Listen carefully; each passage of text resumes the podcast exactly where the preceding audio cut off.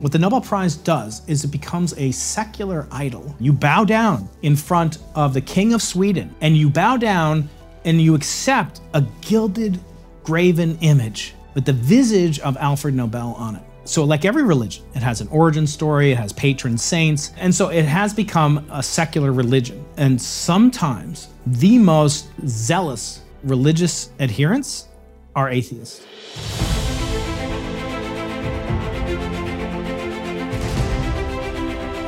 Any sufficiently advanced technology is indistinguishable from magic.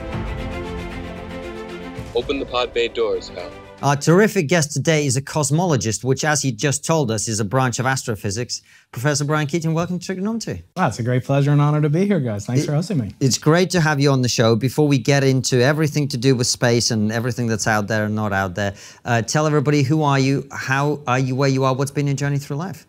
Yeah, so I always like that that uh, question that's become your trademark because it, it allows me to segue into what I always ask people: What's the most important day on the calendar? you know, I say, what is it? And usually, if you're smart and you're a guy, you'll say my anniversary, right, or my wife's birthday. Or, uh, but it's always some kind of origin story, right? Everyone's fascinated with an origin. And since I was a little kid, I was always fascinated with not just my own origin, you know, which is the only story you come into that you will have to rely on other people to tell you uh, the, the truth of what came before, but the universe and what is the ultimate, potentially the ultimate origin story of all, which is how did everything come to be? And it's interesting because what I do is called cosmology, which a lot of people, you know, because of the way that I look and you know my, my handsome visage, uh, they no, I'm just kidding. Uh, they think it has cosmetology. So you know, if I if I don't get that, I get you know, or you're an astrology astrologer whatever. Can you tell me my horoscope? I used to say no. I used to say no, but now I take opportunity to actually answer yeah. it. I say, oh, you're a Gemini. Oh. That's really terrible. You know, you should uh, have that wart looked at on the back of your neck there. But the these you know the similarities between both astrology and astronomy, cosmology and cosmetology are very deep. You know, etymology is very important. Cosmos means beauty or face, and what I study is the face that's presented by the universe to ordinary mortals to perceive, and it is very beautiful. Uh, and so I've been fascinated by that on an aesthetic level, and never really thinking as a kid when I was interested, got my first telescope as a you know 10 year old little little boy that I could do it as a job. You know, who's going to pay me to be, you know, like essentially the equivalent for nerds of being an ice cream taster or, you know, a wizard, you know, or, or one of those guys who, you know, like test a roller coaster at SeaWorld. So I didn't think you could do it as a job. So I was kind of stymied because I loved it. I had this great passion for it all throughout high school, college, in graduate school, and even in graduate school.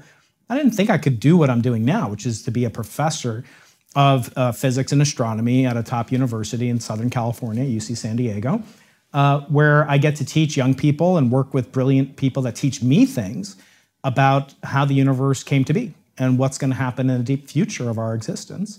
And so, in a real way, I get paid to ask and answer and and just grapple with the most fascinating origin story of them all and that's how did our universe come to be. Well that's an awesome uh, thing to spend your life doing. It's and i can tell you love it and you're super excited by it. Uh, as you know as we sit here recording this we've just had your friend Eric Weinstein uh, on the show and one of the conversations we part of the conversation we were having was about um, you know, pessimism and optimism and how we see the future of humanity and, and also how we, you know, our relationship with the things that you study, actually, our relationship with things beyond Earth. Uh, and I was saying that when I was growing up, and I imagine even more when you were growing up, you're 10 years older than I am, you know, this idea that our destiny was somehow beyond Earth was not just universally accepted, it was embedded in literature, it was embedded in culture. That's what movies were about, that's what books were about. You know, uh, science fiction really focused. It didn't even focus on like how we going to get to the start. That that was kind of like a done deal. It was like yeah. when we form a society on another planet, here's some of the challenges. Or when we have robots, here's some of the moral quandaries that we'll enter. And yet in my lifetime and in yours too, I think that seems to have actually been rolled back, and there isn't anymore that sense of destiny and vision and optimism. Is that fair to say? I, I think there is and there isn't. Uh, there's certainly optimism, you know, more so than ever in terms of space and our future being in space. And ironically, I'm more pessimistic about our future being in space rather than, uh, you know, people like Eric or people like Elon Musk or, and, and so forth. Um, and we can get into that. But you know, it's it's the old saying: the optimist builds the airplane, the pessimist builds the parachute, and you know, who's to say who's more important? I think it, there's a temptation because you sound smart if you're a pessimist, and you sound like just wild-eyed naivete if you say, "Oh, we're going to be building these," you know, like you had Zubrin on uh, last year earlier, and uh, you know, we're going to be there in 20 years. There's going to be a baby born on Mars, and I love his writing. I love what he said, but I think it's he's totally off base. I mean, I think from a practical standpoint, he's off base, and yet, and yet, I think it's extremely important to contemplate these things. Uh, for example, people uh, in my department, uh, Shelley Wright, very famous uh, astrophysicist She's looking for signals of extraterrestrial intelligence using uh, flashes of light emitted by potential lasers you know wielded by extraterrestrial not in star wars but communicating their presence using it as some sort of vast internet intergalactic interstellar uh, internet uh, i think that boggles the mind and in fact is is one of the inspirations that may you know spark a young brian or you know brianna or somebody now to want to be get into science which i do think is the most important thing I think there's no more important thing, and I get into fights with my colleagues in the literature department all the time. Uh, you know that that you know what is the most important thing to study? Do we need more scientists? Do we need more engineers? Do we need more you know people in the so-called STEM fields? Do we need more people in the humanities to tell us about meaning and so forth? And so for that, I always look back. Who are the people that could do both? Who are the people like you know, like our friend Eric? Eric can do both. He's one of the most eloquent, well-read, historically intelligent intellectuals, public intellectuals, talking about you know Bengali. I don't know. Uh, he can speak in Russian to you. He can he can do all sorts of you know he can do basic uh, you know he can play music and uh, and it was funny because you guys were talking about well like why do we shame people that that don't play an instrument. I was thinking like I'm pretty good at playing Spotify. You know, that's about where I end up. But but do we need these two cultures, as C.P. Snow used to mm-hmm. talk about? I claim let's look back to the greatest intellects of history. Read Prin- Principia by Isaac Newton. Read Michael Faraday. Um, uh, read read my hero, who is Galileo, and you will read things in there that rival the deepest, most enriching uh, poetry in written prose format. You think, well, what are they talking about? Equations with like pendulums? What does that have to? No, because they were speculating on things. There was no there was no science in the way that we have it today. There were no journals. There was no peer review, as Eric rails about. Um, and so you would do things either by live demonstration. So imagine you have this theory, as I'll be speaking tonight, I'm being honored by uh, giving this discourse at the Royal Institution, which is the oldest continuing dialogue in human in humanity, civilization that's never ended since the early 1800s, where speakers come in, they're pushed onto stage, and they give a speech. And that's to evoke this notion that this science is an evolving story. It's never finished. You never reach the end of science.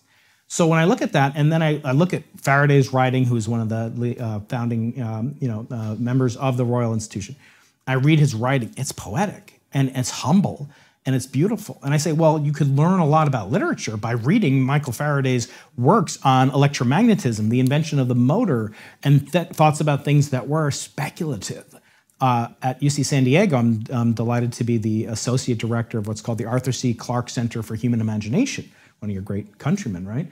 Uh, and Arthur C. Clarke, and many of his, I mean, it's, it's incredible, rich language, brilliant uh, ideas, insights, a lot of technology we have today uh, was presaged, not invented by him, uh, but presaged in many of his books the iPad, uh, geosynchronous satellites, um, uh, bases on the moon, AI, uh, and all sorts of other things that we talk about today. He was talking about those 50 or 60 years ago, writing almost as a poet. And so I feel like to be optimistic is to think and dream about these things, you know, and, and reach beyond what your grasp is, as Kennedy used to say. Uh, but at the same time, I think we can have a little bit uh, of a devolvement into into well, let's escape this place. And that's what I'm worried about. So I think we have to balance the pessimism, where you sound really smart because you can predict the sky is falling, um, and, and no one really ever keeps the receipts. You know, I actually went back um, and listened to this, this podcast by this guy Sam Harris. I don't know if you ever heard of him, uh, but he had on this other guy uh, Scott Galloway, and uh, they were talking about, and it was like from 2020 or early 2020. They were talking about how evil it would be if Trump got elected because you know, God forbid, there'd be a war in the Ukraine probably. And I'm just like, wait, guys, do you ever look back and, and mm. check your predictions? And mm. you know, so it's easy to make predictions about things and come off as uh, as a pseudo intellectually sound reason reasoning, um, but I, I, think you have to balance that. And humans are awful at balancing things, right? We, we like polarization. We like going in one direction or the other. We're very uncomfortable being in the middle. There's an old Yiddish saying that if you stand in the middle of the road, you get hit by both sides of the traffic. Tell us about it. That being the case, do you sometimes get frustrated at the fact that we seem to be becoming ever more pessimistic? Even America, the most optimistic nation in the world, is now kind of pessimistic. Yeah, it, it is and it isn't. When you look at uh, things politically, I, I was I was you know musing with, with Konstantin earlier today. You know that when I got into astronomy, part of it was because you know you no one wakes up in the morning and says, "I hate those damn Republican constellations over there," and oh that Democratic comet is going to save. Uh, we don't think like that. It's a safe space from politics, so it's not polarized. It can be. There are overlays of that. We can get into that. Um, uh, because everything at some level has some notion of politicization, but, but that's okay. It's manageable. Uh, I think in terms of optimism, there's kind of this wild-eyed thing where you know just take the most prominent ones that are going on right now, and you guys have had conversations about this. You had some with Eric, and, and you've had on others. You know, it's AI, depopulation, uh, and then uh, going to Mars. Right. So those are three very, very interesting and, and unique conversations that you guys have had. And when I look at that and I think, well, in all those cases, there's some element of escapism, which is a fundamental expression of dissatisfaction with where you are now. But that's not a bad thing, right? If we weren't dissatisfied with our lot, we would have never invented at my home institution the polio vaccine by Jonas Salk, right? We would have said, okay, we have to live with this or die with this or not live with this, uh, et cetera. So dissatisfaction is a hallmark of, of, of, a civilization, the discontent and, and sort of like unwillingness to settle for the current, uh, the current dynamic.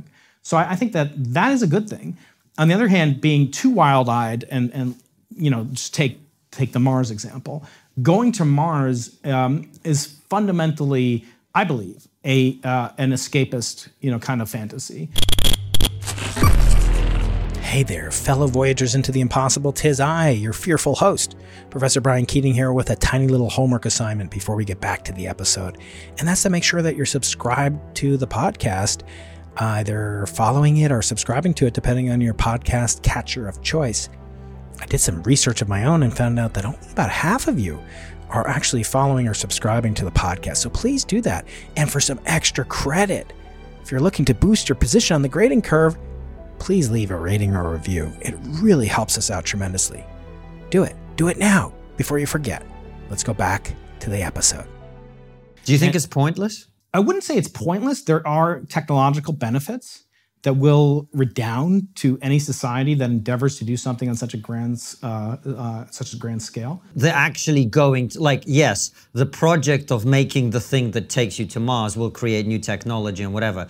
But is there anything for us on Mars? I guess is what I'm asking you. Well, um, it, so there's there's something for us, right? Uh, the question is, is that worth the price you'll have to pay? Mm-hmm. So I always ask, you know, Elon, uh, God bless him, has ten kids uh, that we know about. Right? So far, yeah. I mean, what time is it, right? Um, and and I love that. I, I, love his, and he said that. You know, his he's doing his part to uh, to forestall population collapse, and and I do I do mean that.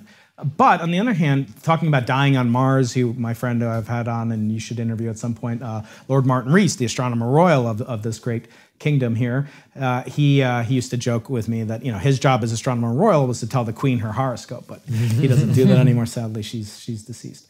So the, the question is, you know, he said he wants to die on Mars. And, and Lord Rees would say, well, hopefully it's not on impact, right? so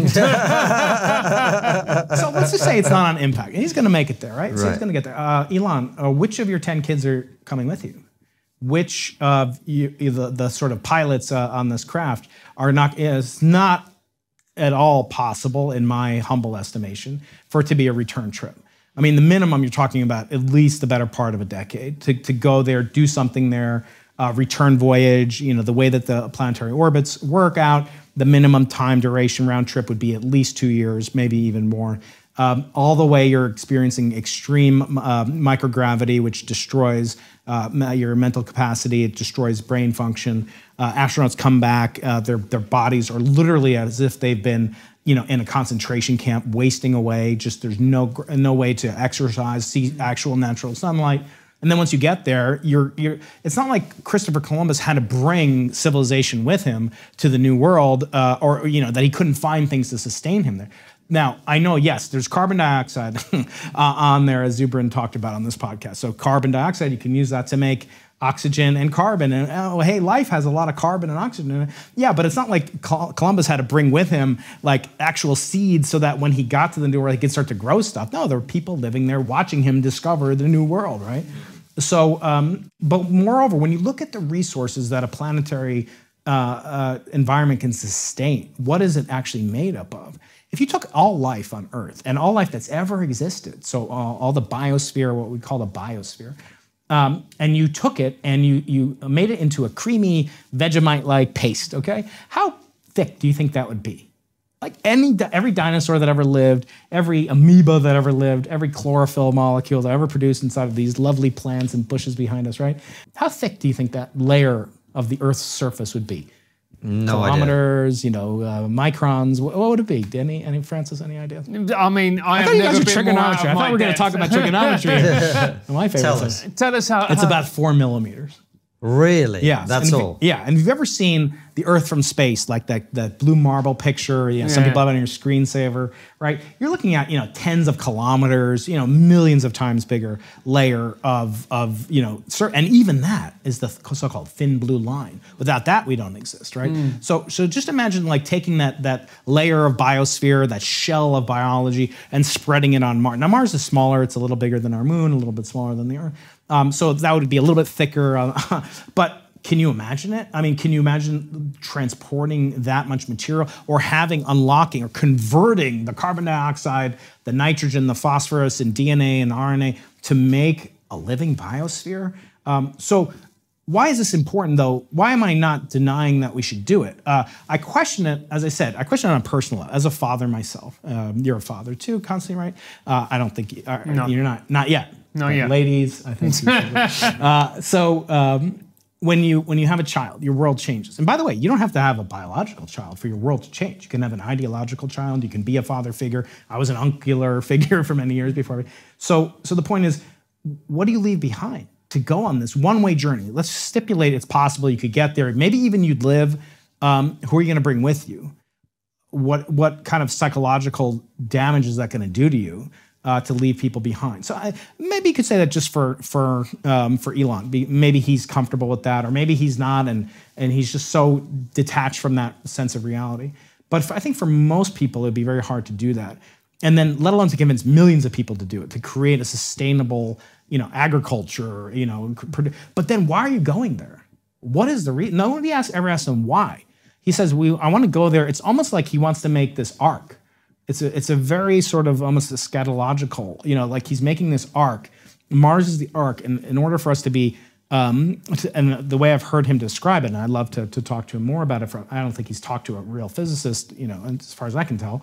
Uh, I don't think Joe Rogan, you know, qualifies as a physicist yet, although he's had on a lot of physicists. Uh, but the point being, what are the what are the physical limitations? What what is the purpose of this? Well, it's to store consciousness. Yes. Well, I say, well, there are other ways you can store consciousness, just like there are other ways you can time travel. Did you guys know you can time travel? We're, right now, we're time traveling. I don't mean it like that. But uh, the, the problem comes in when people want to travel through time and they want to bring their bodies with them and they want to bring the, their possessions with them, like some pharaoh from, from, you know, from ancient Egypt. And so they're greedy. In other words, they want to they want to have their their uh, afterlife and and live it too. And I think that when you step back and realize you are capable right now or in the future, hopefully you live a long life, but you are capable of living a very long time.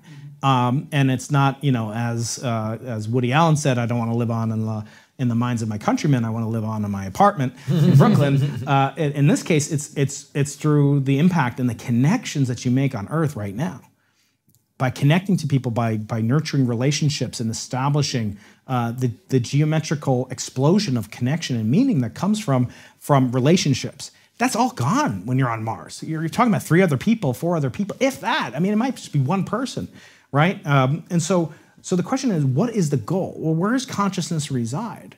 Is consciousness universal? Like, uh, can you store it on a, on a, on a flash drive? Um, you know, can we upload it? Are AIs conscious? I've been playing around a lot with these. Uh, we can talk about those and, and the potential. Well, I know Eric's expressed, you know, some some concerns about them, and others, Elon as well. Um, so, so what is the goal? Nobody ever really gets into that. Well, no, I, I, I mean, if I was to steel man what I perceive as Elon's argument is, yes, okay, you can download the sum of human knowledge onto a flash drive and launch it into space where it can be like, you know, a message in a bottle for the rest of eternity. and you could argue that's consciousness, but it's not self-replicating, right? It's frozen in time, whereas what he's talking about is survival of humanity, uh, whereby if we all have a nuclear war here on Earth, there'll be you know seven people on Mars who are able to reproduce and, and, and survive on Right. So so there's two approaches, right? And I agree with you. Although it is possible to, you know, if there there's a, an explanation for the origin of life is a very mysterious thing. We actually don't know about it. There are people that stipulate that life, uh, you know, spontaneously originated. Some of the work done uh, by uh, late uh, professors at UC San Diego, Miller and Urey, established this primordial chemistry, primordial Earth-like environment, and they put in some goop and they, they shocked it with electrodes, and out came, you know, these little Neanderthals. No, that, that would be pretty surprising. Uh, but it was some amino acids, Yes. basically pre, pre, pre, precursors to life. Anyway, um, it turns out that that experiment had a lot of um, uh, incorrect assumptions about what the Earth was like. Anyway. Uh, the point being that the, the history of the Earth is intimately related to the life that's inhabited it. And actually, the life, that four millimeter layer, is probably the most consequential of all the geographic strata that, uh, that one would encounter going, you know, drilling down to the core of the Earth, essentially. Um, and it's a relic of what we call the Anthropocene, you know, when the hominids have existed. So the question is, does that encode it? You know, does, does DNA encode it? What level of, of hierarchy of life? So is it for humanity? Um, that, of course, again, it is a selfish thing, right? I mean, there's what what would happen if the if uh, not a nuclear war? Let's just say the Earth is hit by some massive extinction level event that wipes out humanity. Well, there will, there will be other entities that will live, and it's, it's not like all life would be obliterated. Nor did it happen during the Jurassic period when the uh, giant extinction event took out all the dinosaurs. What happened then? It allowed mammals to thrive and flourish, and then we descended from that. Uh, I'm not saying I, I want that to happen, by the way, don't, don't get me wrong. Uh, but, but the point is, when you put so much into uh, this, I mean, it's, it's not, I don't want to say it's a fantasy, but it is escapist. It's, we are escaping, which is a good thing. Like if you're on a plane, it's going down, you want, you want that parachute that the pessimist packed for you, right? Um, on the other hand, what's, what's the net goal? It's, it should be to preserve humanity, right? So would let's say it's going to cost trillions and tri- whatever amount it is. What if you could put that into another thing that would allevi- alleviate the need for Noah's Ark number two? In other words, if Elon and put his time and attention into uh, putting in safeguards against the main ways that a planet could rid itself of our presence, namely nuclear war, um, and uh, some biological war uh, or biological entity like a virus that becomes a global pandemic. You know, not that that could ever happen. Um, so, what could you do to to mitigate those? Um, I think I think it's far more efficient. Just just take one thing. Um, imagine you go down to uh, to the Pacific Ocean and you scoop up a bottle of water. You guys are invited. Come visit me in my podcast in San Diego. And we'll go down to the beach and we'll scoop up some water from the Pacific. There's trillions of microorganisms in there. There's relics and fossils of coral and all sorts of things in there. If you found that on Mars, it would be the greatest discovery of all time, potentially, right? Um, so, but that means something very different. Like that means you can find life right now. It's in the ocean, and we could could we live in the ocean? Maybe not like those guys, unfortunately, in the submersible recently. But you can live, and, and we already know how to live underwater. Um, you know, there are people in the Navy in San Diego that do it six months at a time on a submarine, right? Uh, so, so the question is, where is the most efficient use of resources, intellectual capital, human capital? Why is it why is it that it's being focused in that direction towards you know one planet, which is you know admittedly potentially supportable of you know it's more hospitable than Venus, but but it's less so than than the ocean. Do you know what you're reminding me of? There's a. a did you ever watch West Wing? Uh, no, I never the- got into that. There's a great scene in West Wing where the, the, the, uh, somebody asks one of the staffers at the White House why it is that we have to uh, go to Mars. I think it, they're actually talking about Yeah. Mars. And he launches into this long monologue about how it's what's next, as in human beings have always explored, they've always taken the next step. They left the cave and they walked out, and then they went to the Mm-hmm. new world, inverted commas. It's, and it's kind of like the, the idea is that we're an ex- exploring species. Right. And and that's what's next. And what does that speak of, though? I think it speaks of a restlessness and Yes. an unhappiness, and with your current situation, it's not like I want to. Oh, I really can't wait till I can get away from my wife and kids. Uh, Like, if you're happy and, and you and you have a, um, a network, a connections, a community, uh, something that you have a deeper meaning for. You know, Yeah. Viktor Frankl spoke about. I'm sure you guys have encountered this. You know that that as opposed to Freud, who said that you know the sexual drive was the strongest innate drive in humanity. He said no, the search for meaning is, and people do anything for meaning, including deprive other people of their meaning, right? Uh, and so I think it is almost escapist in a sense, and and and I don't say that necessarily in a judgmental way. I'm just saying be cognizant of it. Uh, why are you doing what you're doing? And, and I've encountered that a lot in, in science as well. Uh, but but one thing I just want to come back to with Mars. Um, and the search for alien life, which I'm very interested in. Yes. Um, although there, I'm very pessimistic about as well. And I think some of it relates to these very same topics that would cause somebody like a Musk or anybody who's conscious and, and curious about what it would be like to live on another planet uh, to think about what are the planetary astrophysics based limits to things like climate change. Like, is it possible that the climate could just run away forever and we could just keep pumping carbon dioxide into this atmosphere? Well, no, it's not. And in fact, by studying other exo, so-called exoplanets, of which we know of thousands now, many of which are exactly like the Earth in terms of this host star that they are orbiting around and, and, and their density and their average size. Um, so there's plenty of places where life could exist. And so the question is, well, what would it take for them to get to the same stage that we had? And I always like to point out, like, I think, you know, the key thing is the key question that I would want to ask an alien is, uh, do you have whales you know, on your planet? You're like, what the hell is he talking? Do they have whales on your planet? Like, why are you asking about that? Well, you know, to get here in this beautiful studio, to get, make these beautiful neon lights, the, these, these uh, computers that are driving the cameras that are filming us in glorious 4K, right? They weren't built by computers, right? There wasn't like some, some primordial computer that sprung into, no, no, no. They were built up for something more primitive. Uh, and in fact, a computer was built up of transistors. And if you look at what a transistor is, the first one is this thing of like chicken wire and chewing gum. It was really, you wouldn't say like, hmm, now there's 15 billion of them on my single iPhone, you know, 14. Um, but it's true. And but it wasn't built with an iPhone 14, right? So you keep going back and you come to like light and you come to uh, petroleum and so forth. So so whale oil was replaced by petroleum. So that means that for a long time, humans had uh, their their lighting needs met uh, instead of kerosene and petroleum products by whale oil. So like, well, how did they get? How could they have gotten there from point A to point B? Yeah, maybe they could have. Maybe they could have discovered it, and they could have. But but the question is, what are the contingent things? The things, uh, you know, the sine qua non. Without that, it makes the further justification of technology uh, impossible, right? So we look at things like plate tectonics. There are theories that suggest that the biosphere that existed on Earth is provided a lubricant that then allowed the plates to move and, and adjust themselves from the Pangea configuration into the more modern configuration over a span of just a few millions of hundreds of millions of years. Not, not a short amount of time, but not, not as long as the or old as the Earth. And some people believe that's contingent, that we needed to have that in order to have life exist. Um, so you start putting together all these different um, uh, sequences that had to occur and in the right order, right? If you discover that, how do you discover, you know, the transistor before you had uh, the vacuum tube, right? Is it possible? Maybe it is, but maybe it's not. So by asking questions about these other planets, we can then learn about, well, what are the unique things about our own planet? And to just go back to this discovery of life thing, which I said, you know, uh, meant you just go down to the lake and scoop up, or the Pacific Ocean, scoop up some some water. Um, we actually know what would happen the day after life is discovered. Uh, I bet you guys think it would be pretty exciting if we discovered. Do you know that we discovered extraterrestrial life on Earth, or it was claimed that we did? Didn't this happen during the pandemic? No. Well, it did. Uh, yes. Yeah. Yes, but also The- was there before not that. like some bac- dead bacteria on an asteroid or something like that? So yeah. close, yeah, I did read yeah. about it. Yeah, yeah. So there's been about eight different recordings of uh, claims of the discovery of extraterrestrial life or technology. Technology via a signal received from another solar system potentially, or a byproduct of life in the case of what was discovered during um, uh, the pandemic, as Francis just mentioned, the so-called byproduct of, of living creatures called phosphine, which was discovered on Venus.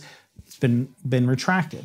Uh, there, what I'm talking about is uh, from this very very famous movie called Contact with Yeah. uh, with Jodie Foster. Yeah. So that was written by Carl Sagan and his wife Ann Druyan, who's been a guest on my podcast, and uh, and it was the only science fiction book he ever wrote. And that book is based loosely on an actual figure who's another guest uh, named, uh, named Jill Tarter, who's a leader of the search for extraterrestrial intelligence. Well, in the 1990s, in Antarctica, where I've been twice, they discovered a meteorite. And that meteorite seemed to have on it fragments or portions of microorganisms, either that or their respiratory products. In other words, if you found like, you know, exhale carbon dioxide, you have to ask, how does it get there? Because it doesn't form so easily naturally. Um, pure oxygen doesn't form, you know, so easily naturally. So the question, how did it get there? Well, so there was this huge press conference, and uh, Bill Clinton, there's a scene in the movie Contact. Maybe you guys will cut it in. You guys have such a such an enormous budget here at the studio. so lovely. Good afternoon. I'm glad to be joined by my science and technology advisor. This is the product of years of exploration by some of the world's most distinguished scientists. Like all discoveries, this one will and should continue to be reviewed, examined, and scrutinized. It must be confirmed by other scientists. If this discovery is confirmed, it will surely be one of the most stunning insights into our universe that science has ever uncovered. Its implications are as far reaching and awe inspiring as can be imagined. Even as it promises answers to some of our oldest questions, it poses still others even more fundamental. We will continue to listen closely to what it has to say as we continue the search for answers and for knowledge that is as old as humanity itself, but essential to our people's future. So it wasn't confirmed, but it wasn't this confirmed either for decades. So in other words, the general public was left, and that was a real scene. That, by the way, that was recorded uh, and spliced into a movie about the discovery. You know, and this you know white albino guy he looks weird. Uh, it's the whole narrative of the book that's fictional, but that one scene is factual. It goes to show you, in the mind of the general public, that never was recanted, right? You, you, you guys just both mentioned two separate claims of. So, did those change the world? They didn't change. I mean, did you guys wake up and say, "Oh, well, like all all is restored now. I have meaning in my life because they discovered some phosphine on Venus." For all you know, they didn't disconfirm it, right? I just told you that they, it hasn't been confirmed. Some people, most people don't believe it's it's valid. So it didn't change your lives. So why do we think, you know, discovering life on another planet or going to another planet is going to find this transcendent meaning? I, I find that it's it's not entirely self-consistent. But isn't it also about pushing the limits of what we think human beings can do? Mm. Isn't isn't that it? Seeing a self-imposed limit, then going beyond that. Isn't that consistent with the with the human spirit, the drive for more, the, the wanting to test yourself, push beyond the limits that society or what people think human beings are capable of? So I'm going to give you one example from from my country and one example from your country. So 112 years ago, there was a race, every bit as viscerally competitive as the space race to land on the moon, which I'll get to next. Yeah. And that was the race to reach the South Pole, Antarctica, which, as I said, I've been there twice. Uh, it's as close to the most boring, uh, undeveloped, you know, pure white hellscape of a frozen planet in any science fiction movie you've ever seen. You go out there, here's how you picture it go in the middle of the Atlantic Ocean, flash freeze it, solid, and then look around you. What would you see? It's nothing for 700 miles. And yet, that was the goal of a generation of explorers dating back to Roald Amundsen and uh, Robert Falcon Scott. And they both approached it. Uh, Amundsen actually tried to reach the North Pole first, failed, immediately did a 180, literal 180, and he beat Scott to the South Pole uh, by three weeks. And that three week period between December when he reached it and January when Scott reached it meant the difference between life and death for the explorers in Scott's party.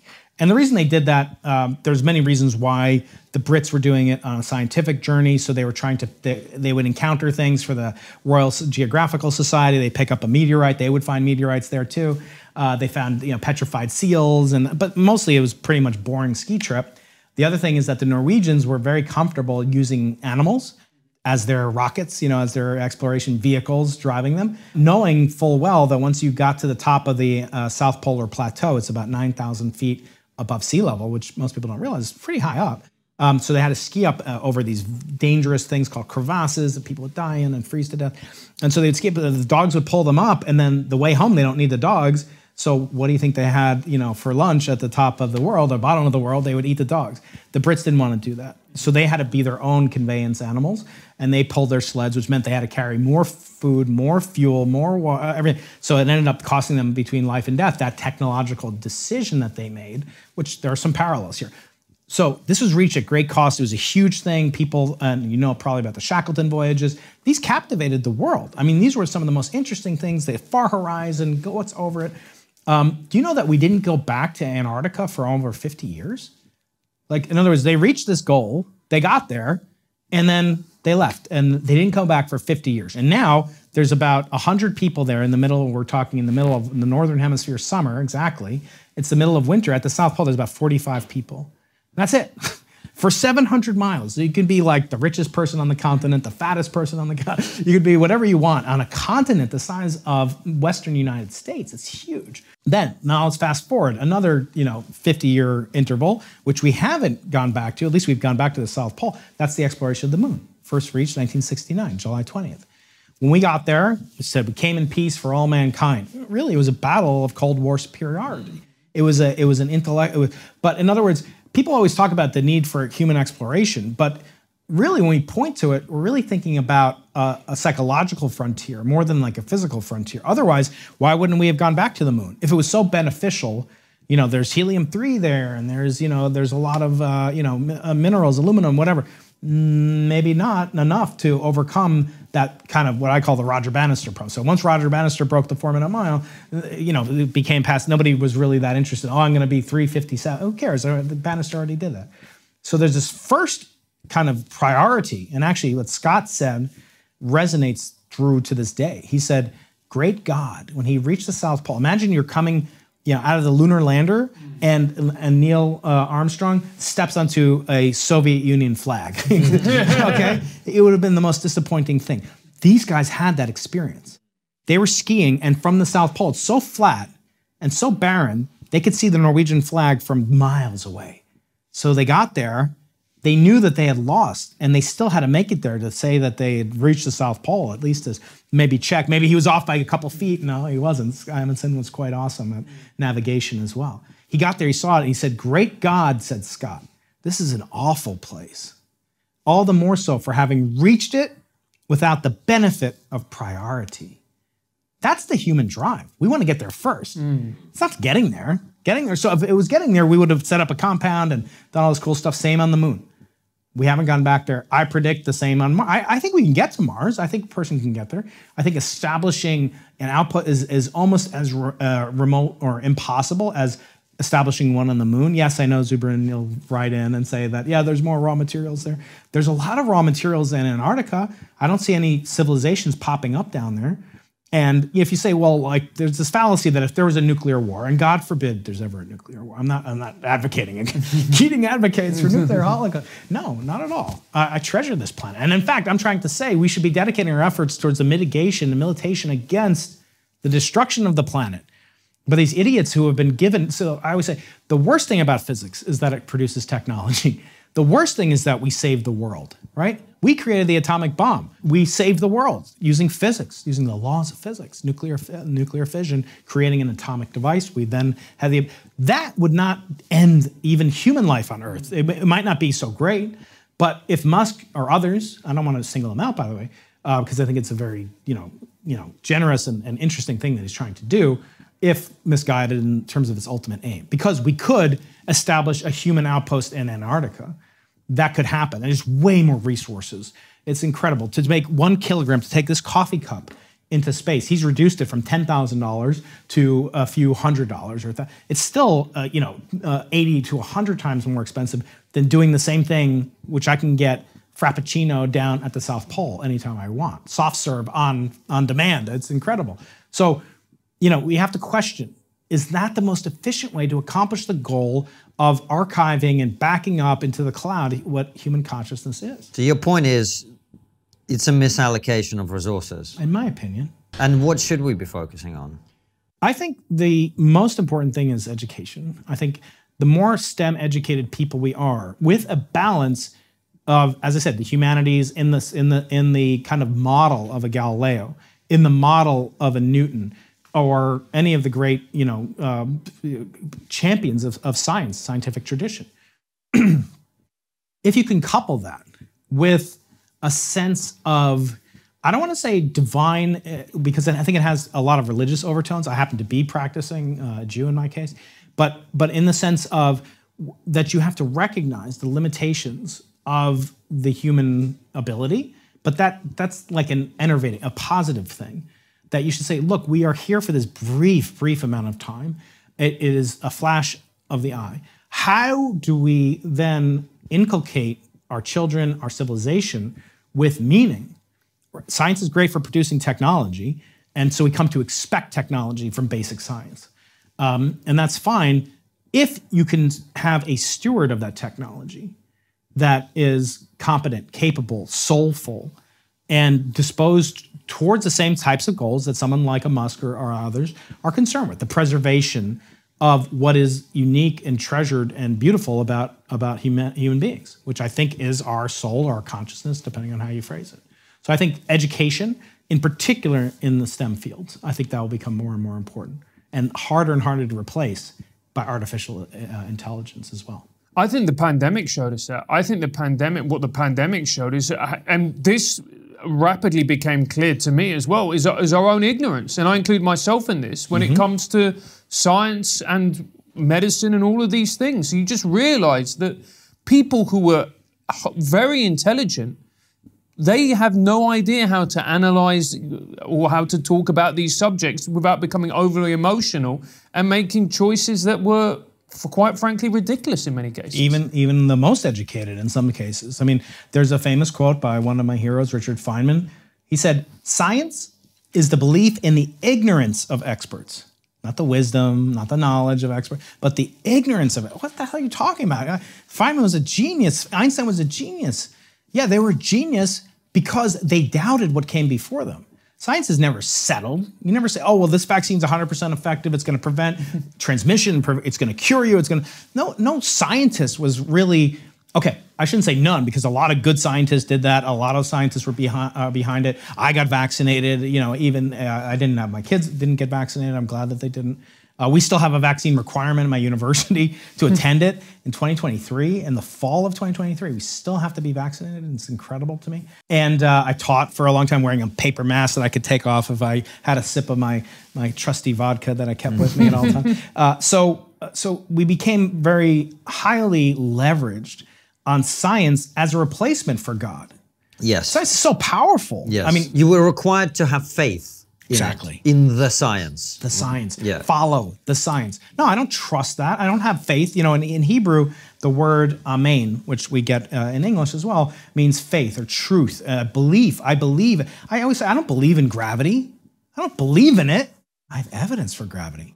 I don't believe in evolution. We have evidence for evolution. Why are you asking me to believe and follow and trust and say this person represents science? No scientist says that. No valid scientist says that. It's doing something political. I always say the problem with you know with with uh, political science is that it's not limited to just political scientists. I feel, and this is controversial. I don't think I've said this elsewhere, but I think that oftentimes scientists realize we've been given this glorious script. The the book of nature, as as uh, Galileo said, is written in the language of mathematics. Right? Uh, it's this beautiful script, and yet we're so clumsy at communicating it because we're never taught those soft disciplines of the second culture that CP Snow spoke about. How do you communicate? Uh, now I, I, start doing this with my students. Uh, it's not enough that they're they're way beyond me, math, physics. They understand so much. They're so quick. They're so they're so uh, they're, they're just so impressive. My students. Uh, and and that's the goal. You should always exceed. You know, Leonardo da Vinci said, "Poor is a student who doesn't exceed the master." um, and so the, the notion of, of what is science in terms of the word science from Latin means knowledge. Doesn't mean wisdom. That's sap- sapien. That's where we get Homo sapien. What, what does it mean? Homo sapien means man who knows, man who is wise. What is he wise about? Do you ever think about this? Your dog doesn't know he's going to die. Your pet cat doesn't know she's going to die. Humans, the only species that know that our time is limited. That's what we know about. Now, where does that come from? That comes from the Bible. We ate from the tree of knowledge of life and death, of good and evil. Uh, okay, you can take it as an allegory, but but the point being, we have put so much faith in science because it's so powerful, because it produces this glorious technology that allowed us to communicate and set this up at the speed of light across continents that are planetary in scale, that we then demand it and then we say, I don't understand this, just like I don't understand God, uh, you know, if you're religious. So you tend to correlate, associate a godliness with science. But there's nothing, science is amoral. It's not immoral, it's amoral. Look at the most advanced civilization scientifically of the past century. Where was it? Not far from here, it was in Germany. Germany, yeah. I went to the Imperial War Museum the other day with my children. I, I couldn't believe the horrors that you see there and, and the equivalent of what they had back then.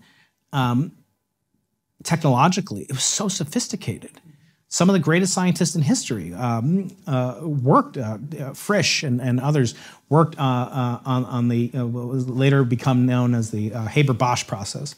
And, um, and Fritz Haber was a German Jew in the early 1900s. And he was very patriotic. He wanted to be basically fully assimilated into German society. He was known as the father of chemical warfare. He invented chlorine gas, which then his factory then became the main production vehicle for Zyklon B, which was used in the concentration camps that killed his own family members years later. So never conflate knowledge with wisdom. And but that's that's the hard thing. You need wisdom to see who is wise. And and you know, as Talmud says, Talmud says, who is a wise person? Someone who learns from every person they meet. Okay, well, you don't want to be like, well, my three-year-old can teach me as much as you know Professor Keating, uh, but uh, but at the same time, wisdom can only be acquired by experience. And when you encounter something that's never happened before, like a pandemic or nuclear potential conflict, it's very dicey to put so much power in the hands of someone who may not be particularly wise. And do you sometimes find that in your own industry that people think that they have the answers? They think they're all knowing and all powerful, when the reality is you're a scientist and right you could be brilliant, but that doesn't stop you from being wrong. Oh yeah, some of the some, and I've had the benefit to interview 14 Nobel Prize winners on my podcast. It's kind of become one of my uh, trademarks on the Into the Impossible podcast, and um, and I always like to end it though. The, you guys have your wonderful question, which we'll get to in a couple hours, uh, and uh, and I always ask you know similar questions, but from taken from uh, more a perspective of of almost like ascribing meaning to a scientist. So most scientists don't aren't comfortable talking about you know big picture things. Uh, we're not particularly outgoing. You know, there's an old joke. How do you know a scientist is outgoing? He looks at your shoes when he talks to you. You know, then that's how you can spot him. Uh, but but the point being, we we don't communicate these things to our students, so they're left with this notion that like, well, Einstein was always Einstein. No, he wasn't. He was very fallible. Uh, Feynman, I just gave you that quote, right? The ignorance of experts, not the wisdom of experts. Um, so the best scientists were are, are, aware of this, and in fact, I encountered this when I interviewed a, a, man who's become a good friend of mine, a mentor. His name's Barry Barish. He won the 2017 Nobel Prize for the discovery of gravitational waves. So two black holes, 1.2 billion light years away from the Earth, crashed together in this dance of death that happened 1.2 billion years ago, and these reverberations in space and time rippled throughout the cosmos and percolated throughout the universe. We don't actually know which galaxy it was in. Eventually, it hit the Milky Way galaxy, entered into our solar system, entered into our planet, and then hit two different detectors, one in, in Louisiana and one in Washington state, uh, within a few milliseconds of each other, consistent with Einstein's laws of relativity. And he detected this reverberation in space and time. And I asked him after he won the Nobel Prize, he was on my podcast, and I said, uh, my, my closing quote is about the, the name of the podcast comes from Arthur C. Clarke. He said, The only way of determining the limits of the possible is to go beyond them into the impossible. So I always ask my analog of, you know, what are we not asking? Is um, what would you tell your 20 year old self? You know, what would you tell him or her to give you the courage to do as you've done to go into the impossible? And he would say, um, over, you have to overcome the imposter syndrome, especially you know, after you win the Nobel Prize. I said, what the hell are you talking? Wait, you won the Nobel Prize and you have the imposter syndrome? He goes, oh yeah, winning the Nobel Prize made it worse. It's like Barry, come on, you're, you're one of the most brilliant human beings that ever lived. Like you're telling me you have the imposter syndrome. What hope is there for anybody else? He said, well, when you win a Nobel Prize, you go to Stockholm, you meet the king, you eat some reindeer and you have this feted celebration. And one of the things they do before they give you this, you know, giant Flavor Flav medallion and, and uh, they give you a check for your share of the $1 million purse, uh, is you sign a logbook. And the logbook attests the fact that you received your medallion, your check, and your hand painted plaque. So they want to make sure you don't come. Uh, where's that uh, Nobel Prize that I left around? Because it's you know 24 karat gold plated, right? So they don't have many of them. So he said he's a curious sort. So he looked at the ledger, and they have the original ledger going back to shortly after Alfred Nobel died in, in 1896. Um, and the first one was awarded in 1901. So he looks back through the pages and he sees Richard Feynman, you know, uh, pretty amazing. He sees Marie Curie, and he, and he stops. He sees Einstein. And he goes, My heart stopped. I said, Why? He said, well, You see Einstein and me a couple of pages apart, and our signatures are there. I'm not worthy. I said, Barry, I've got good news and good news for you. I said, Barry, do you know that Einstein had the imposter syndrome? He goes, Oh, really? Uh, and I said, Yeah, yeah, he had the imposter syndrome, really bad, in fact. And I said, Well, and he asked me, well, Who did he have the imposter syndrome about? And he said, I told him, Isaac Newton. He called Isaac Newton not only the greatest mathematician and physicist of all time, but the greatest contributor to human civilization that ever lived. And I said, But wait, there's more. I said, Newton had the imposter syndrome as well. Do you guys know who Newton worshiped the way that Einstein worshiped Newton? One of the Greeks, maybe? Oh, no. No. A Oh, I was going to say younger. something like Archimedes, but no. No, Jesus Christ. Do you know what he called his greatest accomplishment? Possibly apocryphally, hard to verify this. He died a virgin because that was the only way that he could emulate Christ. He was very religious, extremely devout, religious man. So he felt that he was inadequate, an imposter, before the likes of Jesus Christ. Okay, that's pretty good company to feel that about. But this, that this is a human trait is a very good thing. And I want to bring this back because you asked me that scientists have this notion of kind of superiority when maybe it's unearned. In other words, maybe they're spending kind of the credibility that the great titans like Feynman, like the Einsteins, who did grapple with. I mean, Einstein has way more written about his thoughts on being, you know, on politics, on nationalism, on Zionism. You know, they asked him to be one of the first presidents of Israel.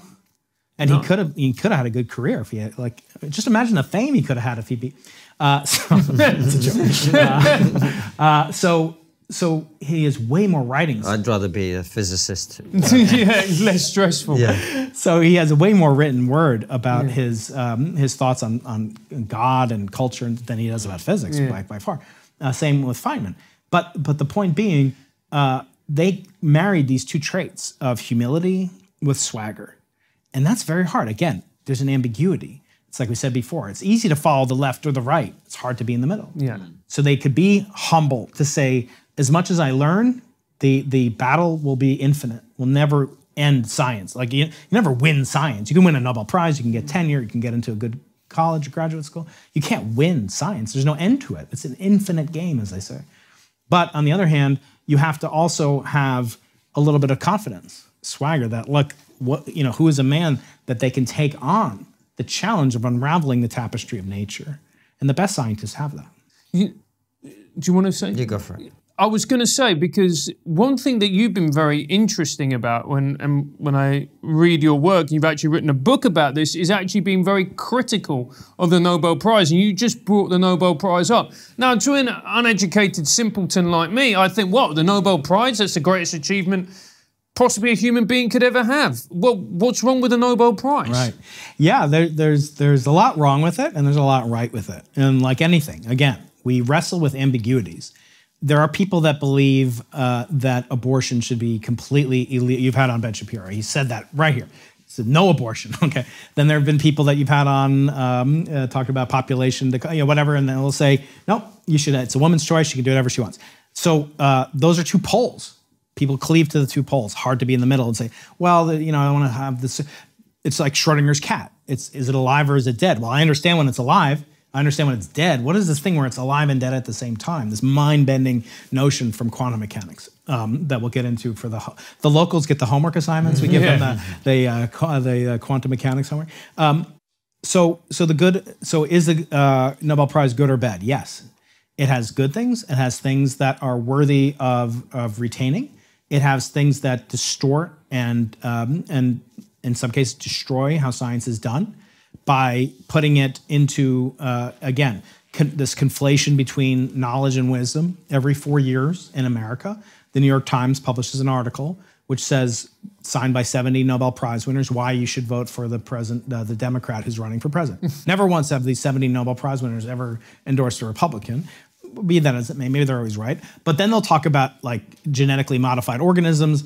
They talked about funding for Peter Daszak at the uh, EcoHealth Alliance. They supported it that he that when Trump tried to suspend the, the 70 Nobel Prize winners come out and do that. So they're using this clout. They're using their the, what they've earned, rightfully so, by their grappling and wrestling with major ideas in science and solving unknown things and being smarter than I could ever aspire to be. But they're using that to opine in political space. That's a danger, right? Because you're now outside of your lane completely. They have every right to do it. I'm not saying they shouldn't speak about it, but someone who studies the cosmos, what do they know about a treaty with Iran? What do they know about, you know, what the abortion policy should? They might, they, they're entitled to it. That doesn't mean they know it. What the Nobel Prize does is it becomes a secular idol uh, that literally, as Barry confirmed to me, you bow down in front of the King of Sweden wearing royal regalia that's required. And you bow down and you accept a gilded, graven image with the visage of Alfred Nobel on it. Uh, so, like every religion, it has an origin story, it has patron saints, it has apostates, it has, uh, and so it has become a secular religion. And, and sometimes the most zealous religious adherents are atheists. 93% of the American National Academy of Sciences do not actively affirm a belief in God. I'm not saying, you know, you should or you shouldn't. I'm not a theocrat, right? But, um, but it's an interesting fact.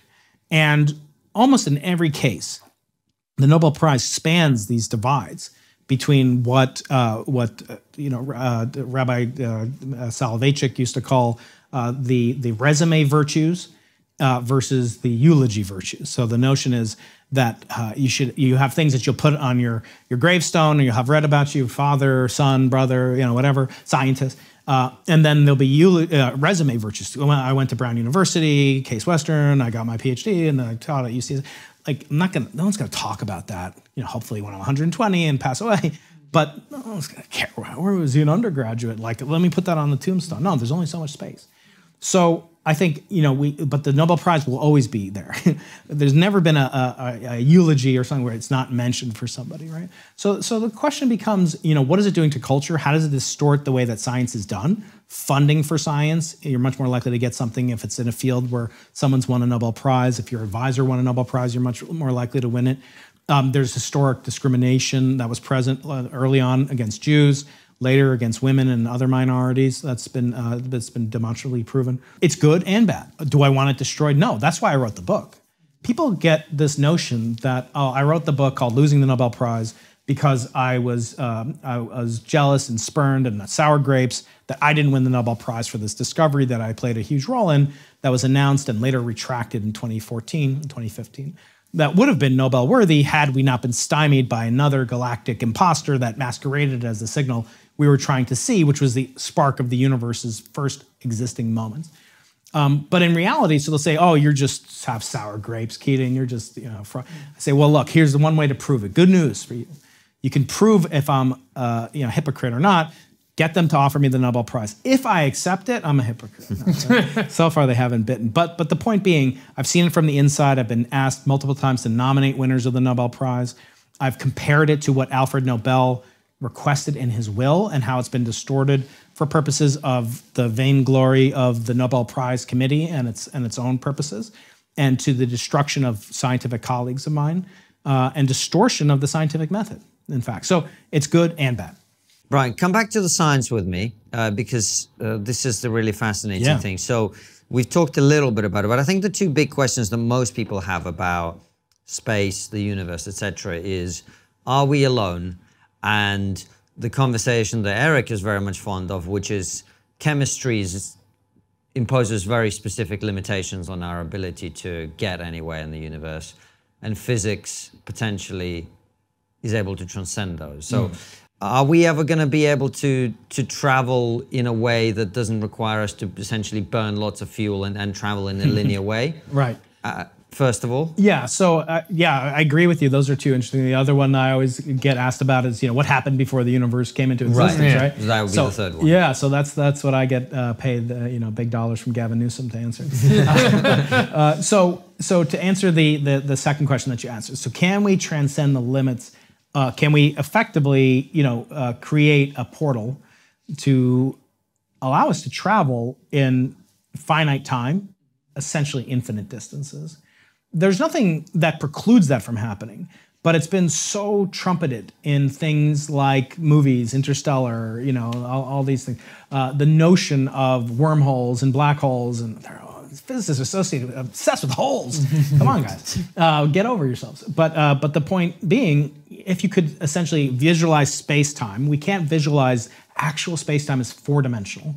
That means there's three dimensions up down right left backwards forwards um, we can visualize that plus time. That's four dimensions. If I tell you I want to meet you in Trafalgar, do you say Trafalgar or Trafalgar? I don't Trafalgar know. Trafalgar Square. Square. at exactly 4 p.m. You know where, when, and you, it's up to you how you get there. The question is, can I fold space-time? You know, basically take it like a piece of paper, so we can be out here at the at the Triggernometry uh, podcast, you know, compound, and fold it so that it would essentially take no time because because those two places in space time in a higher dimensional space. So to do that, you have to fold it into another dimension, right? You have to fold it from the two dimensional analogy into in the third dimension, put them next to each other.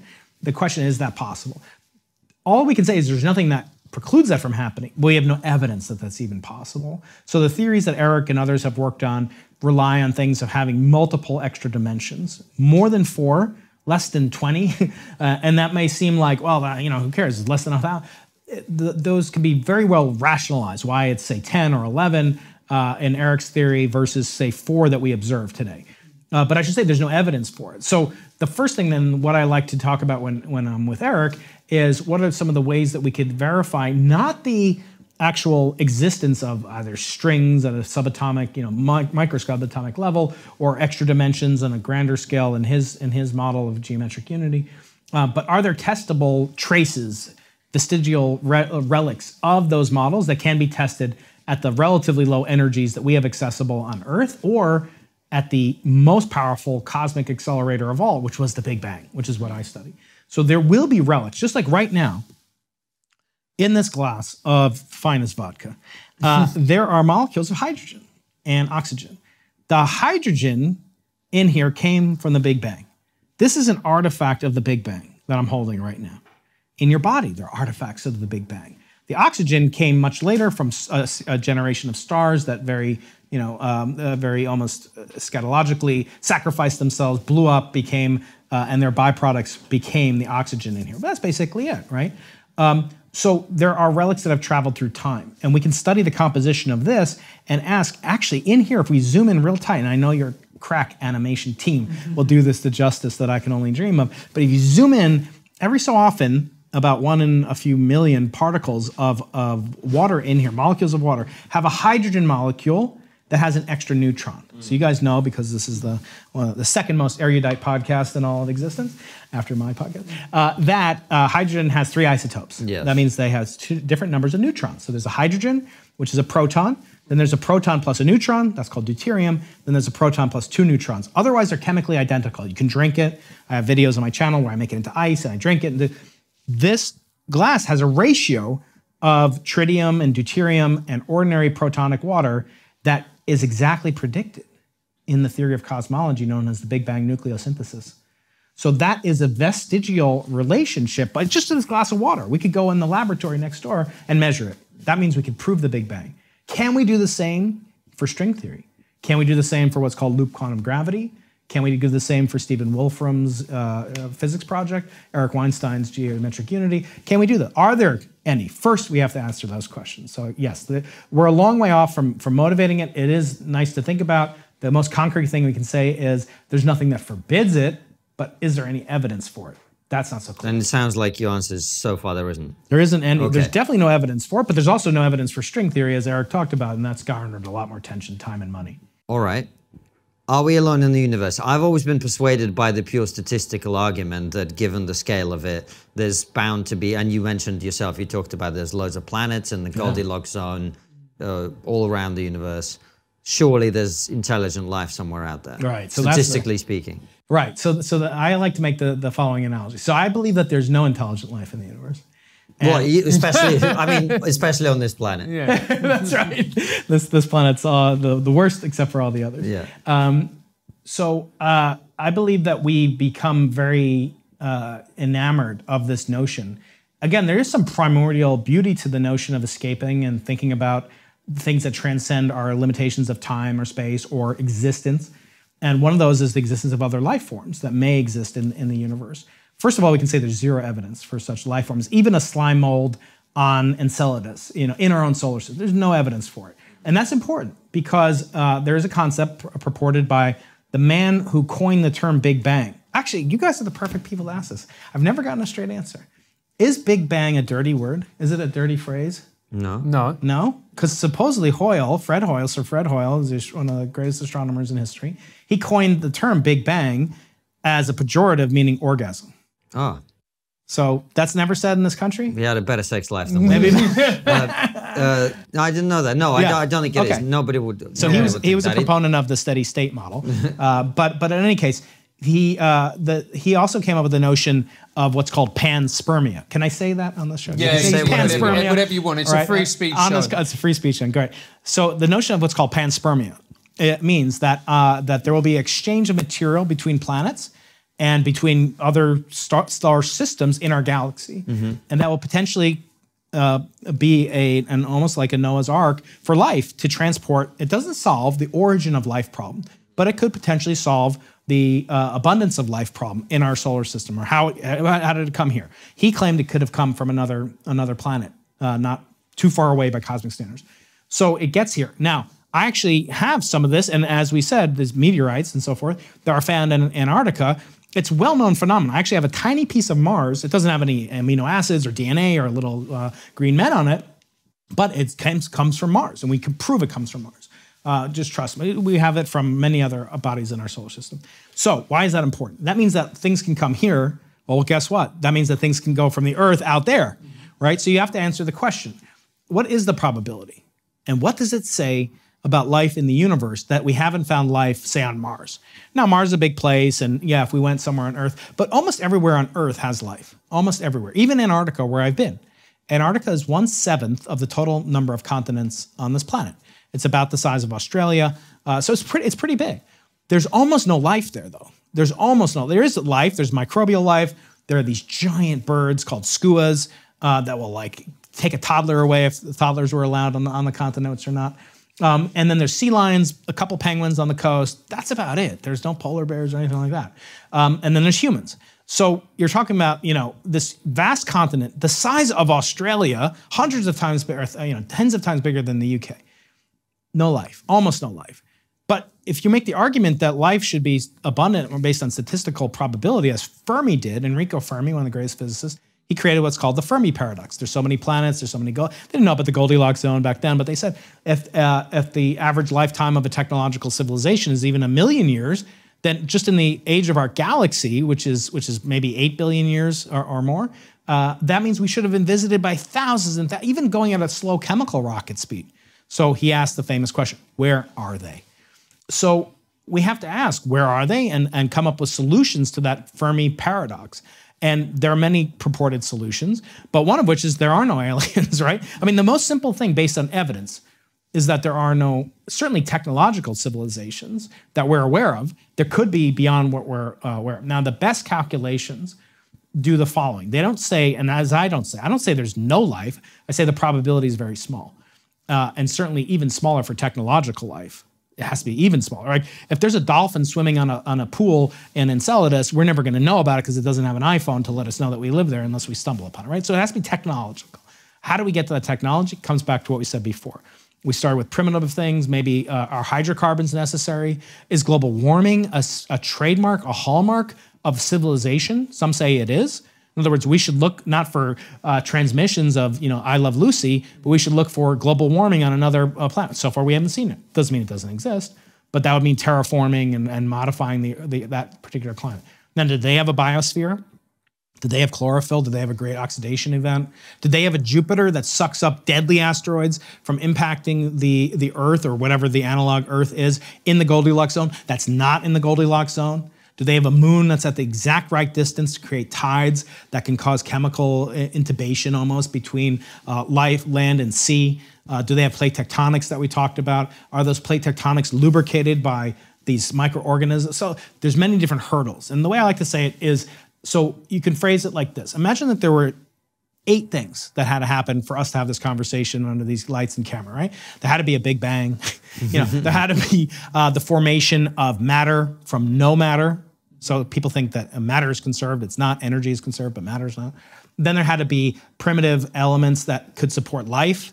Then life had to come about and be conscious. Then that life that was conscious had to create technology and so forth. So you just go through and you say like this. And then there had to be things that prevented it, asteroids, there had to be dinosaurs that got that were there but got killed off, and fossils and so. Let's say there's eight of them, and each one has a probability of one in a thousand. That's it. Just say one in a thousand that there's a Big Bang, whatever that means. One in a thousand that there's a Jupiter. One in a thousand, and we know the probabilities are much, much, much, much, much, much lower. But let's just say, for the sake of the argument, one divided by a thousand. There are eight of those. You take one over a thousand, you raise it to the eighth power, you get one in 10 to the 24th. That same number is the inverse of the number of planets we think there are in the observable universe's history. So, over 13.8 billion years, we think there have been 10 to the 24th which is a trillion trillion planets that could be life inhabiting. But the probability, I just said, is one in 10 to the 24. So that so the problem comes about the human mind is incapable of multiplying a zero by an infinity. And that's why the statistical argument, I think, is a, a, very crude but often overestimate of the probability or possibility of technology. The emergence of life on Earth is so ridiculously unlikely. That's right that for that to be replicated anywhere in the universe, even with the number of planets that exist, is still extraordinarily unlikely because it was so unlikely that it was formed here. Yeah, and there's so many contingent things that have to occur which, in just the right order. Which brings us inexorably to the final question of the three that you always get asked. Yeah. Which is about where life comes from. Yeah, so I, I think that where everything comes from. Where everything comes from. Yeah, so right now is an interesting time because throughout history, you know, if you took a, a, ping pong ball and you put it in a bag uh, for each year that human civilization has existed, uh, say going back 5,000 years, uh, the very first cosmological models in the Bible and ancient Egypt and, and Sumeria, and you wrote on it, what's your model of the universe? like, is it eternal? Is it cyclical? Is there a turtle on top of a turtle? Is there a Ouroboros eating its tail? What is it? Just, just put it in there the overwhelming number of ping pong balls would have a static eternal universe. Einstein believed in it, Newton believed in it. It's interesting, the Bible does not believe in it. The Bible has a creation event, right? Uh, there are Egyptian myths that have a creation. But most models, uh, most people for all time believed that the universe was static. And in fact, the name that we static Static meaning it exists, has always existed, exactly. and will always exist as it is. Exactly. Right. 100% right. So, uh, and why do we know that? Well, we're sitting on this thing called a planet. I don't know if you know any Greek. My Greek's not that strong, but planet means wanderer. Well, why do we have the name? It's like Jews. We, we talk about people that aren't Jewish. We, we call them goyim, or we, you know, it just means nation. It's not like a put down or anything. Um, but that's interesting because like we're only 0.2 percent of the population of the world, right? So we're saying we have a name for the 99. Like just call them people, and like we're the weird ones, right? But but anyway, uh, so we have a name for these things that moved. They're called planets. Well, why were they special? Because they were the only things that moved. Mm. Everything else is static. It looks like it's unchanging. We know the stars move a little bit, but you couldn't perceive them over human lifetime. But the five planets that they could see back then, after which our days are named and so forth, there's deep inculcation of astronomy in our daily lives that we just take for granted. But, but anyway, um, those things move. And so it was natural to suspect, as Newton did, as Einstein did, um, that the universe was static and eternal. Uh, and that prevailed for an extremely long period, the preponderance of human history. And so we asked the question of what could overthrow that. Well, before, I would say, the last decade, it was impossible to speculate any more than just purely qualitatively. But now, with telescopes and tools like that of my team, uh, that my team and, and I are working on, called the Simons Observatory, and other competitor teams, we're looking potentially at a relic just like these water molecules reveal the fiery fusion conditions that were present in the first second after the Big Bang, we're able to go 30 orders of magnitude farther back in time. And we will reveal the presence via what are called gravitational waves. Those gravitational waves would originate from a quantum, a purely quantum phase of the universe's history called inflation. Okay, what, what does any of that mean? Okay, so the universe, the question is did the universe come from what's called a singularity or not?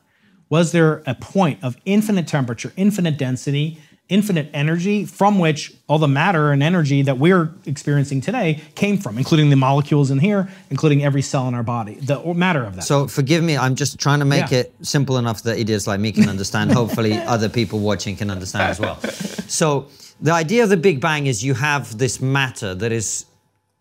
I'm, I'm using very stupid language, No, I'm aware, fine. but it's super condensed. Absolutely, that's correct. And then it explodes and cools over time, and that's how you get the universe. right? Exactly. So it's either that yeah, or or a static universe. There are actually other, there are more than one poss- other alternative. Yeah. It could be that there was a preceding universe that had a Big Bang in reverse called Right. a Big Crunch. It could be that there are multiple universes that exist parallel to ours, of which we're just one that has properties, features, and phenomena consistent with the existence of cosmologists and podcasts and people, right? So we want to know is our universe an accident? Yeah. Is it a fluctuation, a fluke? And using technology for the first time, we can confirm that. We could potentially reveal that our universe did, in fact, begin not only with a singularity, with a point of incomprehensible hellscape like energy, density, pressure, everything you could imagine, but it would also reveal the presence of what's called a multiverse. Just as Copernicus and Galileo showed that the Earth is just a planet, it's not the center of the universe as people had thought for thousands of years, back to Aristotle and beyond, that the universe was centered on the Earth because that was the natural place for it to be. No, they disproved that. They conjectured in the case of Copernicus and proved in the sense of, of Galileo and eventually uh, Isaac Newton. No, but there's more than one planet. There's more than one star. There's more than one galaxy. There's more than one cluster. There's more than one supercluster of galaxies. Why not? More than one universe. And in fact, concomitant with the singular origin of the universe comes the multiverse. So in other words, you almost cannot have a single singularity, a big bang, without having a multiverse. They're almost wedded at the hip. So the stakes are very high because that's very in, you know it's very incompatible with say biblical narratives or it's incompatible with a lot of philosophical uh, speculation that you could have parallel multiple universes. In fact they may not be even distant from us just like they may be in uh, very closely related to us or they may be us in the sense of what's called many worlds multiverse interpretation. So the stakes are very high. It's the most primitive thing. This is why i'm so interested. And this is why i do what i do. Because to study where everything came from where potentially, as Stephen Hawking said, asking what came before the Big Bang is meaningless as asking what's north of the North Pole. He may have been wrong, surprisingly. uh, he may have been wrong. No, it would be very interesting. I asked, uh, I would say to ask God, if God exists, to say what happened on the Tuesday before the Big Bang. That may have an answer for the first time in history by technology that my colleagues, who are far smarter than I am, are helping to build via what's called the Simons Observatory, which is located, it's actually one, of the, if not the highest altitude construction project in the world, building a massive telescope array, a $130 million project funded primarily by the Simons Foundation in Manhattan, New York. And this is to unravel what caused the bang. Was there a big banger? Or was it all a spontaneous fluke? And if it was a big bang, are there other universes parallel to ours in a sense? I think, you know, for me, it's one of the most exciting things to grapple with. when are we going to find out? Well, if you join my webinar. uh, so the, the challenging thing is that these things take time. We're almost done with construction. We have colleagues that are there right now in Chile. This is in the Atacama Desert, 5,200 meters above sea level, 17,000 feet above sea level. As I said, highest observatory in the world, highest construction project in the world, higher than you know the base station, permanent base station, of Mount Everest. Very challenging conditions. Uh, very low oxygen, extreme ultraviolet damage from the sun. Uh, but it does make you know uh, it's compared to going to Mars, it's like a cakewalk. So Elon is welcome to spend some time there. Active volcanoes next door to us, um, and uh, it's a very uh, inhospitable place. We were delayed by the pandemic uh, a year and a half, two, three years, which cost money because you can't just say, well, I know you're going to get your PhD working in the Keating Laboratory. Come back in two and a half years when things are, you know. No, we couldn't do that. So we kept it going, cost more money, and luckily we've been able to see it through. So, yes, we're, we're about to get what's called first light when we'll get the first astronomical data later this calendar year, 2023. And then we should have results a, a year later. But what I always caution people is that we won't be able to say definitively, we won't be able to say, yes, there was definitely a singularity. You could, however, say that there was no singularity. In other words, you can, um, in science, you have to be careful. Most people think it's like math. You can prove one plus one equals two. You can prove, you guys know this, that uh, you know sine is is opposite over hypotenuse, right? Trigonometry, isn't that right? You guys know other. Okay, you can prove those things mathematically. He's such an optimist. Yeah, I know. it goes back to Euclid, uh, uh, right? So you can prove those. You can't prove something in physics. You Yeah. can't prove that the, you know the Big Bang, but you can rule out the other alternatives, and so therefore you can falsify things about uh, uh, alternative models. So by discovering the pattern that we're searching for, we would not prove the singularity, but we'd falsify the alternatives, including some purported by Nobel laureate and friend of, of mine and your countryman Sir Roger Penrose, who has a model that's a cyclical universe that cycles into and out of existence. So I always say my job is to not prove theories, it's to kill theories, prove them wrong. And I think that's where it's nice to kind of marry the, the theoretical with the experimental. And hopefully we uh, un- unveil new knowledge about the origin of the only story that had no precedent, perhaps. That is absolutely fascinating, Brian. And the, the one question that I want to ask before we finish up is this. When you see people whose knowledge of science is so completely awry, let's take, for instance, something like a flat earther. Do you think it's a fault of the individual or do you think it's the fault of science? Ah, that's a good question. I I first would say it's the fault of education because it's very difficult. Although I should say, you guys are you guys are very good at you know self mocking behavior. But uh, but I know that's I know because I'm a big fan of yours that you guys are highly intelligent. It's And- a British thing. Yeah. You can't pretend to be That's smart right. here. Otherwise, people will beat it out That's of you. right. Yeah. Okay. Physically. Yeah. Well, let's stipulate that. I want you to be honest. And then, Yeah. now we're getting all diary of a CEO and you guys, which you know you guys are going to. Who's that? Never heard. Of never. Yeah, heard don't mention guy. our Okay, so I'm going mate. to make you guys. I don't know who that is. You guys got to be real, London real. No, no, I don't say that guy either. Um, could you guys prove the Earth is is a sphere? No. You couldn't, right? No. So imagine proving that the Earth is not the center of the solar system, right? Right. And imagine proving the solar system is not the center of the galaxy. Anyway, um, so why is that? You guys are educated people. Can you imagine saying, ah, you know, I never read Shakespeare. Oh, I can't spell. You know, I mean, uh, my spell checkers gets a lot of work, but you would never be comfortable with that. So it's a little bit on you guys, right? An educated man or woman in the 21st century should know some of the classics. It's it's like, I you know, yes, we can cancel anyone you want, but but to not know it, it's canceling yourself, right? If you don't know these things, if this doesn't bother you, like how do you know that the Earth is going around a giant ball fusion reactor called the sun?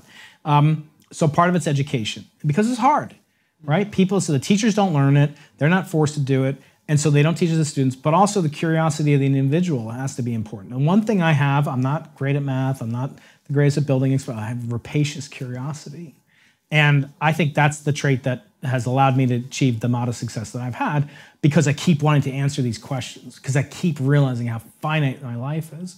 So I would say, you know, flat earther is just, you know, is a byproduct of this. If, unless it's people that, you know, much more passionately believe that aliens not only exist, but are actually visiting, you know, parts of California and parts of Virginia. And I've had a lot of conversations about that on my podcast.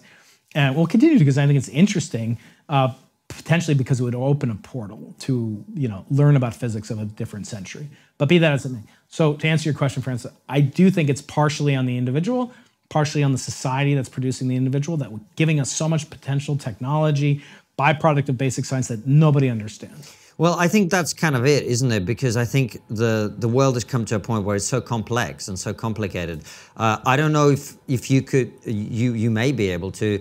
Uh, my grandfather could maintain his own vehicle. Right. Very few people can do that now, and it's not because necessarily people have got dumber. It's because the vehicle has got more complicated. That's right, yeah, try and I think the same is true of there are so many things you now have to know to survive Mm-hmm. or to thrive, particularly that the amount of time you can spend learning certain things, most people simply aren't going to be able to dedicate that much time to that particular thing. On the other hand, technology takes away with one hand, as you're saying, the ability to change a battery in your phone. Yeah, good luck with that. Um, let alone you know service the CPU on your car. But um, but it gives too, right? Now with uh, with Chat GPT, with artificial intelligence, which we'll talk about some other time. That oh, when you guys come on my podcast, hopefully Yeah. in Southern California. Uh, Yeah, we can tell you all about physics, mate. Yeah, exactly. Sort you out. Can't wait. Yeah. Then win the- Tell them about the multiverse, Right, mate. sit down, Brian. Right, right, get a tea because we're going to be a while here, then I'll mate. win the Nobel Prize next. um, so, as an example, like I'm kind of glad that I wrote my first three books without the help of AI because I know I did it myself. It's provable I could do right, it right, because right, it didn't exist. Yeah. But now that that also has become a lever and a force multiplier for me because now I can do stuff where I can actually take.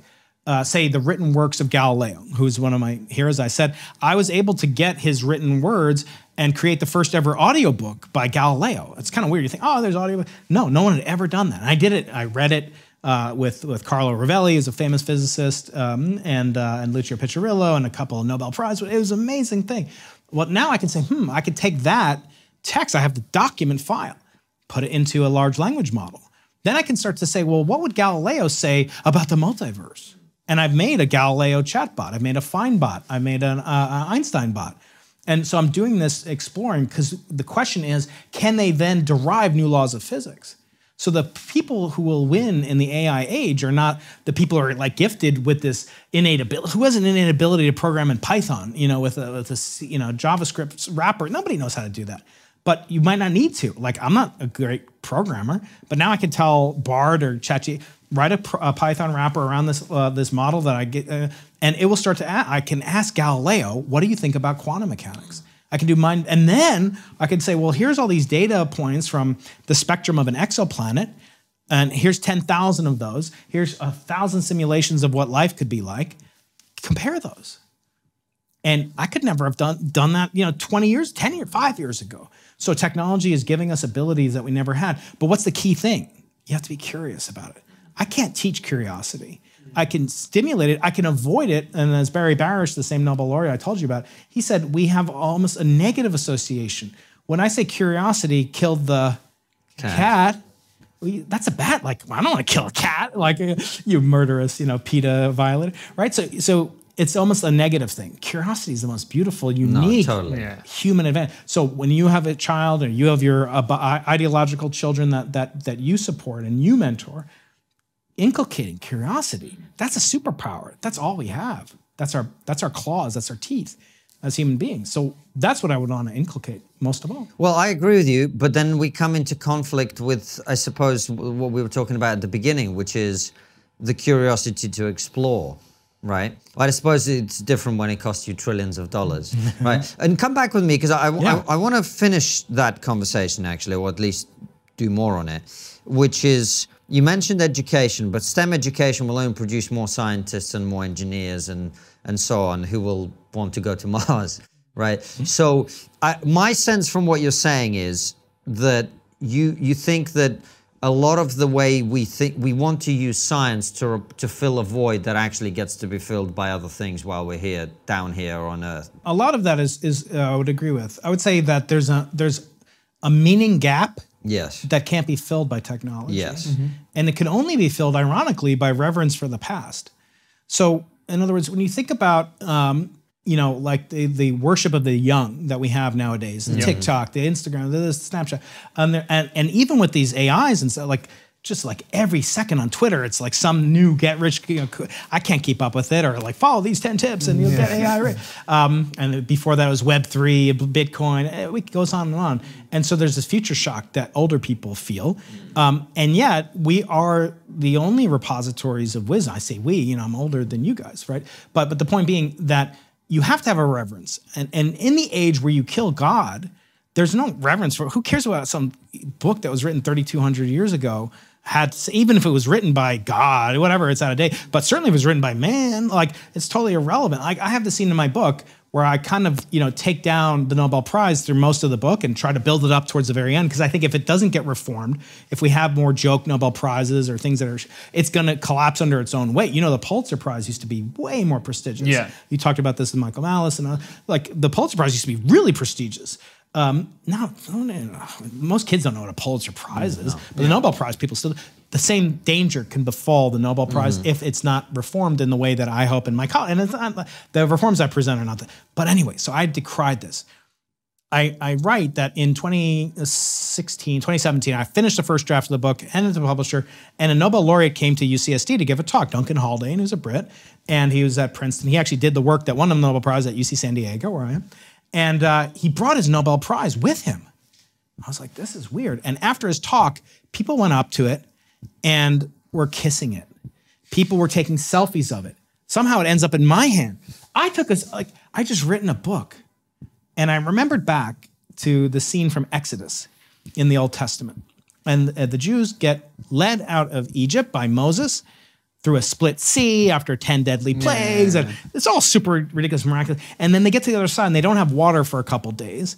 And they start to complain. They're like, oh, why did you take us out of Egypt? Were there not enough graves in Egypt? That's like classic Jewish humor. like, and then they start complaining about the food. In Egypt, we had garlic hmm. and cucumbers. I'm just like, what the hell? Like, like, hmm. we just think of them as like idiots. And then 40 days later after that, they build a golden calf, worship it, and they say, This is the God that led you out of Egypt.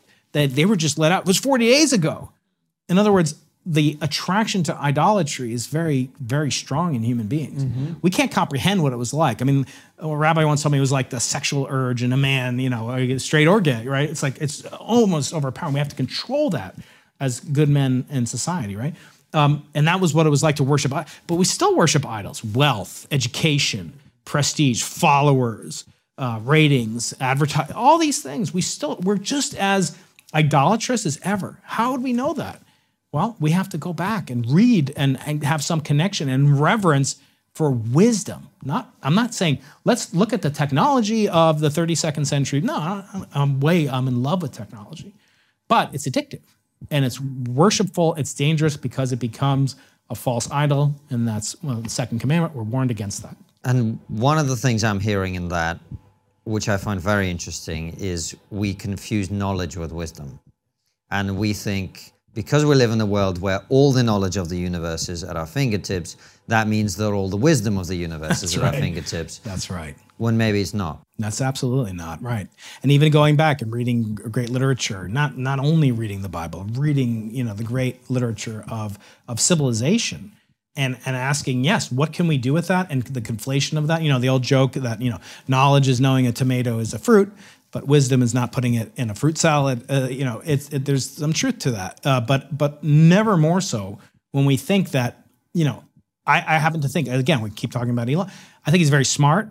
I don't, you know, he may be wise. I, I haven't met him. I haven't talked to him. But just as I said, that one thing, the one question, the first question I would ask him is, who are you going to leave behind?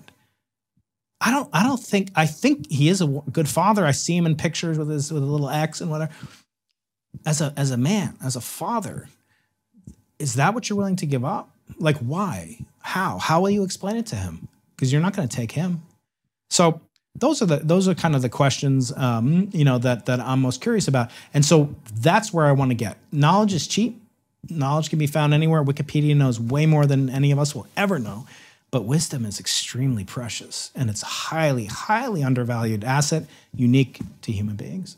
Now that is a good point to finish on. Professor Brian Keating, as always, the last question we ask is what's the one thing we're not talking about that we really should be as a society? I think the the preciousness, the uh, the fact that we're likely alone, I think it inspires terror, and I think things that terrify people. There's a book by Ernest Becker, The Denial of Death. We don't like to think about it. We build monuments, we build pharaohs and uh, sarcophagi and pyramids. We build Nobel prizes. We do all these things to mark this little speck of a dot that we inhabit. When inner meaning is available to everyone, no matter how wealthy or poor you might be, and I think developing those connections, to me, and putting at risk the potential consequences of personal devastation. And it seems ironic. I'm advocating that you should be vulnerable to devastation. No, no, no, no. Because any of us that are parents can contemplate in a nanosecond the most devastating thing that we can imagine. I won't even say it. It brings me to tears to think about it. But every parent has Every it. Every parent has it. I don't. Oh, you and I are just beaming this back. We know what we're talking about. I don't have to say a damn thing, and you, you know what we're talking Yeah. about too. But that's a very powerful guidepost. It's telling you lean into those things What's important? that, if taken away, would devastate you. I don't think we like to talk about that, and I think that and thinking in that way of bridging gaps and maybe you know not to make this you know too Lex Fridmanish, but to to to bring this interpersonal connectedness that we are part of this vast network of humanity uh, that will bring love, this nature of distribution of love, because every person you add to a network, it increases geometrically and exponentially. Make those connections, make the deepest connections, such that if they're taken away, you can't envision what life would be like. Lean into those. That's what we should be talking about. That's really valuable. I appreciate that, Brian.